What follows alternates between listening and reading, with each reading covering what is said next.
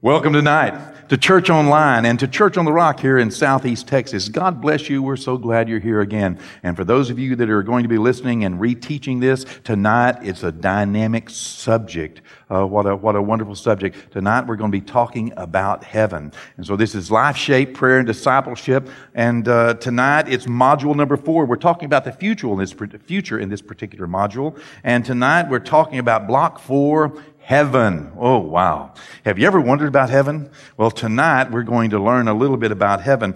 This life block tonight is designed to be an initial and a very simple introduction to heaven. We could spend the rest of our earthly lives trying to find out and trying to learn and comprehend all the things that God has revealed to us about heaven, and we would still not exhaust all of its grandeur, all of its wonder, all of its amazement.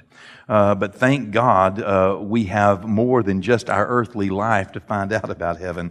In fact, thankfully, we will have a whole lot more time than just the next 100 years to explore heaven's grandeur. And however, in the time we have right now, allow me to begin our study.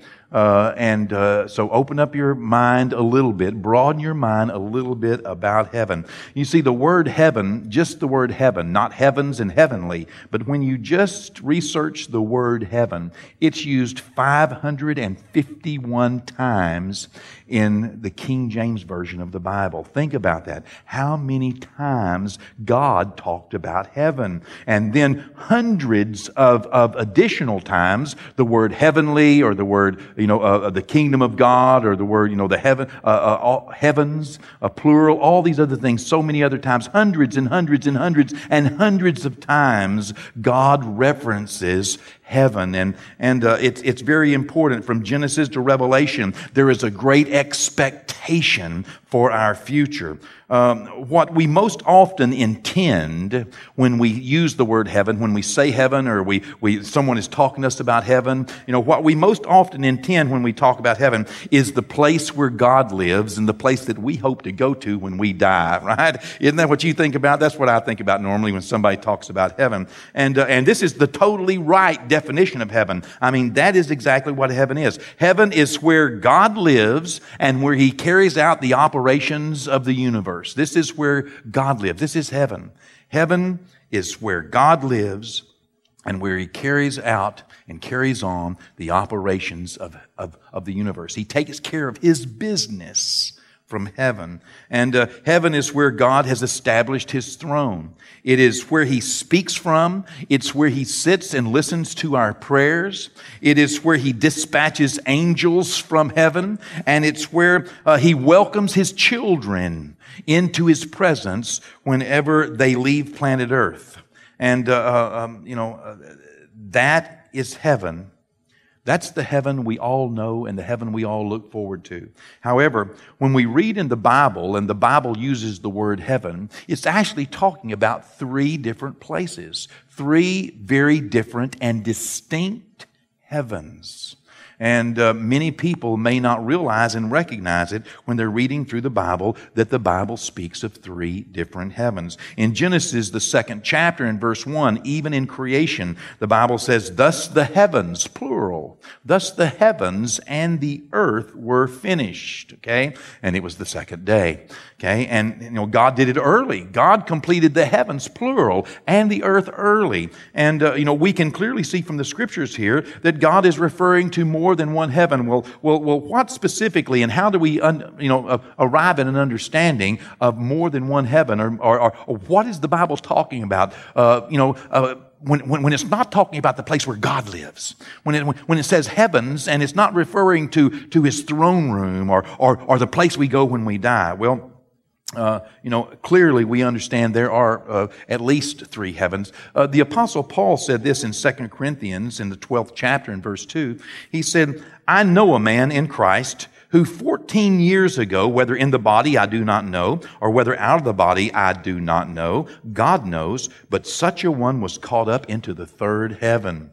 Now, the Apostle Paul is speaking here and referencing himself. He's talking about a spiritual experience that he had where he was caught up into a third heaven, and in that third heaven, he saw things and heard things that he cannot speak of. It was an amazing spiritual experience for the Apostle Paul. He did not know whether he was out of the body or in the body, but he knew that he was caught up into what he referenced as the third heaven.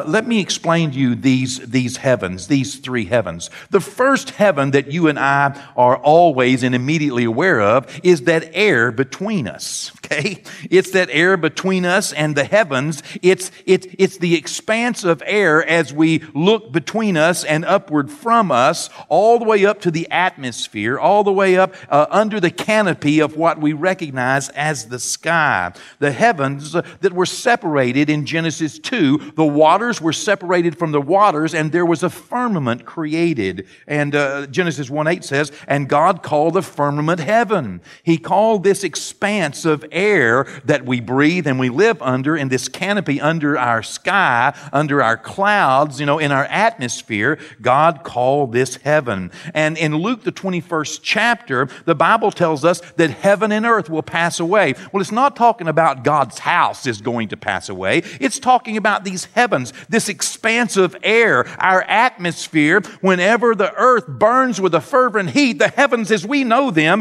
this particular layer of our understanding and our comprehension, all of this will melt away and pass away. And that's what he's talking about. The first heaven is the heaven that will pass away when the earth melts. And there's a second heaven, just beyond our atmosphere in what we might call outer space, okay?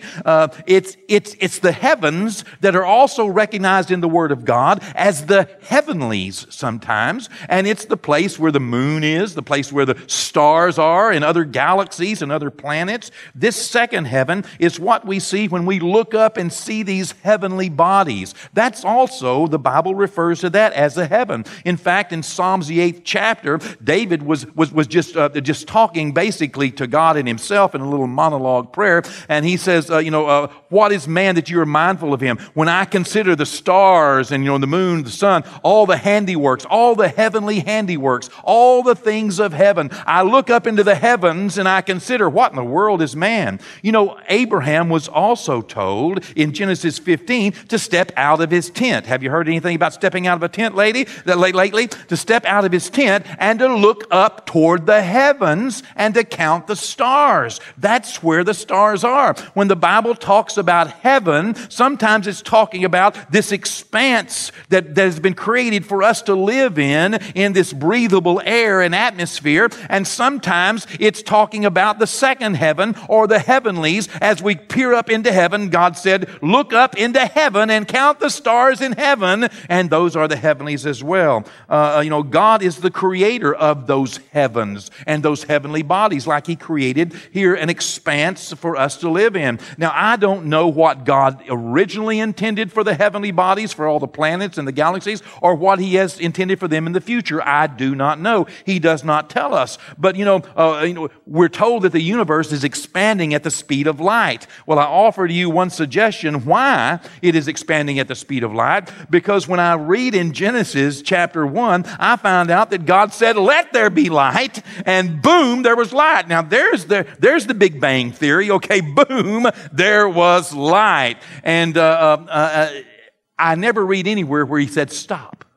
So I'm guessing it's still going, okay? It's just still expanding, and light is still reaching out to the darkness of the nothingness of whatever it is beyond everything that is. It's still creating. God's Word is still going. Perhaps that's the reason why. But we have a first heaven, this heaven we understand here. We have a second heaven, the heavenly bodies with this. And then this third heaven is the literal abode, the home of God. It's God's abode. It's where God's angels and the saints who have passed on, it's where they reside and where they are making preparation for the end of this world and for the next world which will come. Today, in that third heaven, in the heaven where God lives, there is work going on. Okay? It's not just a place where there's a bunch of clouds and people are sitting learning how to play harps and sing nice little songs. Okay? This is a place where children are growing. It's a place where those who have died under the age of accountability are immediately welcomed into the presence of God, and those above the age of accountability who accepted Jesus Christ and His blood as payment for their sins are received into heaven, and work is being done. It's ongoing, because there is a preparation for the world, for the end of this world. God's plan is unfolding even in heaven. Things are being prepared. A great wedding feast will be put together one day. All things will be made ready in heaven. Okay? Heaven is a literal place. And heaven is God's place where there's preparation ongoing today for the end of this world and for the beginning of the next. Isaiah said it this way in Isaiah 66:1. Thus says the Lord. You know, Isaiah is just a pretty reputable character, wouldn't you imagine? Okay? And here he's prophesying. I love it when Isaiah, one of the prophets, begins with, Thus saith the Lord. I like that. Who I would like to just get up and do that, And heaven is my throne, and earth is my footstool. You see, God's throne. It's right there. That's the heaven that we're talking about tonight. That's the heaven that we want to understand more about and we want to embrace. This is where Jesus lived before we knew Him as the incarnate Son of Almighty God. This is where He lived before He became flesh and blood. And it's where also Christ ascended to after His death, burial, and resurrection. Heaven. This is that heaven. He is spending time there, as He said, I'm going to prepare a place for you. And I, if I go away, will come again. It's where He's coming back from. He's coming back from heaven. And He's going to receive us, and it is where we will become His bride and enjoy a great wedding feast. Okay? Jesus even said that He came down from heaven. That's what He said in Luke, the 6th chapter. For the bread of God is He who comes down from heaven and gives life to the world. He was the bread of God. He was the life of God. He came down from heaven, He said. And also, He ascended back into heaven, and He's coming again. In First Thessalonians, the 4th chapter, for the Lord Himself will descend from heaven. Okay, from that third heaven. This is where they are. They are in heaven. They are in a literal house of God. It's where God lives. It's God's place, okay? It's Daddy's home. It's His place where He lives. That's where Jesus came from to become the incarnate Word of Almighty God. It's where He went back to. It's where He's coming again from. It's where He's taking us back to. And it is what is coming for the future. Heaven. Heaven is more real, in fact, than our temporary existence on earth. You know, if you live to be 150, it is a very short time, but a vapor, gone quickly. But eternity is a long, long time. And heaven is more real than this earth.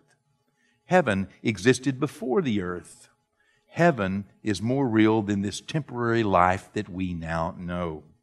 Heaven is the eternal, heaven is eternal, but it is not meant for us to live there forever. Watch me here. I don't want to throw you a curve. I just want to teach you about heaven and what the Bible says. Heaven is eternal, but we are not meant to live there forever. Heaven is a temporary residence for the souls of men and women who have been born again, God's children. It is a temporary residence for the children of God until God cleanses the earth of sin and brings a new heaven and a new earth, a new expanse that we can live in, and a new earth wherein will dwell righteousness.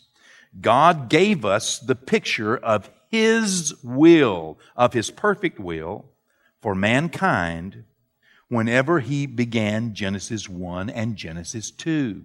In Genesis 1 and Genesis 2, God showed us His perfect plan for mankind, an earth with a livable and habitable heaven, the expanse between us, and an atmosphere that contains life and supports life and promotes life, a protected atmosphere. It's only that God wanted us to live in the earth, in a protected heaven, without sin, without sickness, without poverty, without worry, without fear, without enemies, without the devil and without the devil's angels and demons and serpents who would beguile us. God wants us to dwell in the earth in righteousness. That's the picture that He gave us. And one day, we, the redeemed of the Lord, those who have accepted Jesus as Lord and Savior, as Messiah and King, those who have the Lamb's blood on their life, those who receive Jesus as Messiah, one day we, the redeemed, will begin that world that God first intended. We will begin it again. Okay? God has a plan. He will succeed. Just as much as He had a plan to bring the children of Israel into the land of Canaan, the first that He tried would not go. He circled around for a few years, dealt with those in His way, and brought a people that would follow Him into the land. God's plan will not be thwarted. We have a quick glimpse in Genesis 1 and 2 of what God intended, and as well, God gives us glimpses of heaven, even Jesus speaking about those who had passed on, giving us glimpses into eternity. But in the meantime, right now, between Genesis 3 and Revelation 22, okay, we are stuck in a parenthetical moment of God dealing with sin, dealing with rebellion in heaven and sin on the earth.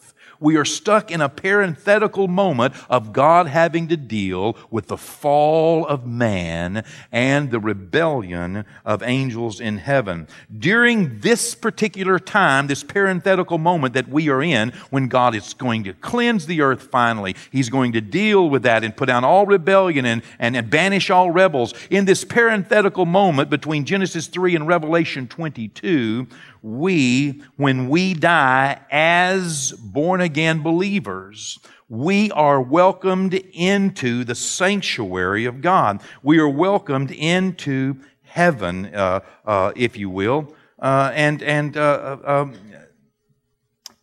we receive rewards. God not only receives us into heaven, but He also rewards us for the work that we have done while in the flesh on the earth, to help Him in cleansing the earth, in dealing with sin and redeeming mankind, in drawing them into His presence. It's during this time that God welcomes and rewards His children into their eternal rewards, into His house, until all things have been made ready, until the marriage supper of the Lamb is enjoyed, all rebellion is abolished, and all rebels banished forever and ever. Our earthly hope is heaven, but our heavenly hope is a new earth, new heavens and a new earth. That is ultimately our promise. Our promise when we die is heaven. Our promise for eternity is a new heaven and a new earth, wherein dwells righteousness, where the throne of Christ sits, and He is the light of our future. Heaven will one day be the place where God sits on His throne and the great judgment is given for all mankind. That will take place in heaven. The judgment will occur before God's throne. The devil and his angels, along with the souls of every man and every woman who refused the blood of the Lamb of God, they will all be cast out of God's presence forever. Next week we are going to talk about hell, okay? Death and hell. This week, heaven. Only those who are covered by the blood of Christ will be given entrance into the eternal messianic kingdom, which will last forever. And we will live with Jesus, our husband, our Savior, our Lord, and our King, as a bride. We will live with Him as a bride in the city of New Jerusalem on a new earth, without sin, as I said, without sickness, without poverty, without pain, without worry, without fear. Heaven is also the place where our thoughts, our intents, and our actions will be rewarded. Okay? According to the Lord, all of our thoughts, our intents, and our actions will be revealed and rewarded in that heavenly judgment. Great rewards will be given to some, while others will have absolutely nothing to offer the Lord and the Lamb who saved them and redeemed them from eternal destruction, because all they have done is just receive salvation by grace, the grace of God. And they brought no works, and therefore they brought no offerings to the Lord, and they receive no rewards for eternity. There will be so many sorrows and tears at that time that God will have to put a pause on time, and He will even give special time so that He might dry every tear and wipe away every tear. The Bible does not say there'll be no tears in heaven. The Bible says there'll be many tears in heaven. In fact, so many, God will give special time to dry them all before He proceeds with His plan. Some may say, well, I don't really need any rewards. You know, I mean, just getting to heaven is enough. Getting to heaven is a big enough reward for me. Well, to quote a dear friend, to place little value on what heaven says has great value insults the very Lord who offers these rewards. Listen again. David Shibley says this in his book, Living as If Heaven Matters. To place little value, for us to place little value on what heaven says has great value, talking about rewards, insults the very Lord who is offering. It's as though He's trying to tell you something is really, really wonderful, and you're saying, I don't want it, don't need it, big deal. You know, you see, a casual attitude towards the prized rewards of heaven could be considered an insult and an offense to God. You see, heaven is not a reward. Heaven is our Father's home. You are not rewarded with heaven. Heaven is our Father's home. We are welcomed into His home because we are His children, not because we did or didn't do something, but we are rewarded because we worked for Him and brought Him souls for eternity. We are welcomed to heaven not by reward, but by grace. No works can grant anyone entrance into God's presence or into His palace. It is by grace and grace alone. We are given sanctuary in His presence because He loves us, because we are His children. We are family. That's why we're welcomed into this protected sanctuary until a new heaven and a new earth can be made for us. Rewards, however, are earned. And it seems that they are very important to God, they are very important to Jesus, and so perhaps they should be very important to us. How could we ever consciously go to God's house without bringing Him something to offer Him? This brings us to our important points. Important point number one for tonight. Our citizenship is in heaven. If you're born again, you're a citizen of heaven. Your citizenship is already there. Your name is recorded there. That's where you are welcomed. Your citizenship is in heaven. In fact, that's what it says in Philippians, the 3rd chapter. For our citizenship is in heaven, from which we also eagerly wait for the Savior, the Lord Jesus Christ. That's where our citizenship is. Important point number two. We have a family in heaven. We already have family there. That's what it says in Ephesians. For this reason I bow my knees to the Father of our Lord Jesus Christ, from whom the whole family in heaven and earth is named. We have family in the earth. We have church. We have a huge church family all over the earth. We also have family in heaven. Okay? We're family. Important point number 3. Heaven is a temporary place of man's residence.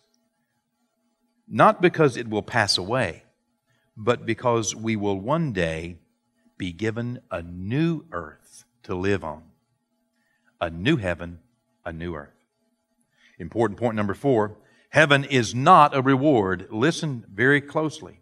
Heaven is not a reward, but a welcomed entrance into our Father's house. And our last point, point number 5.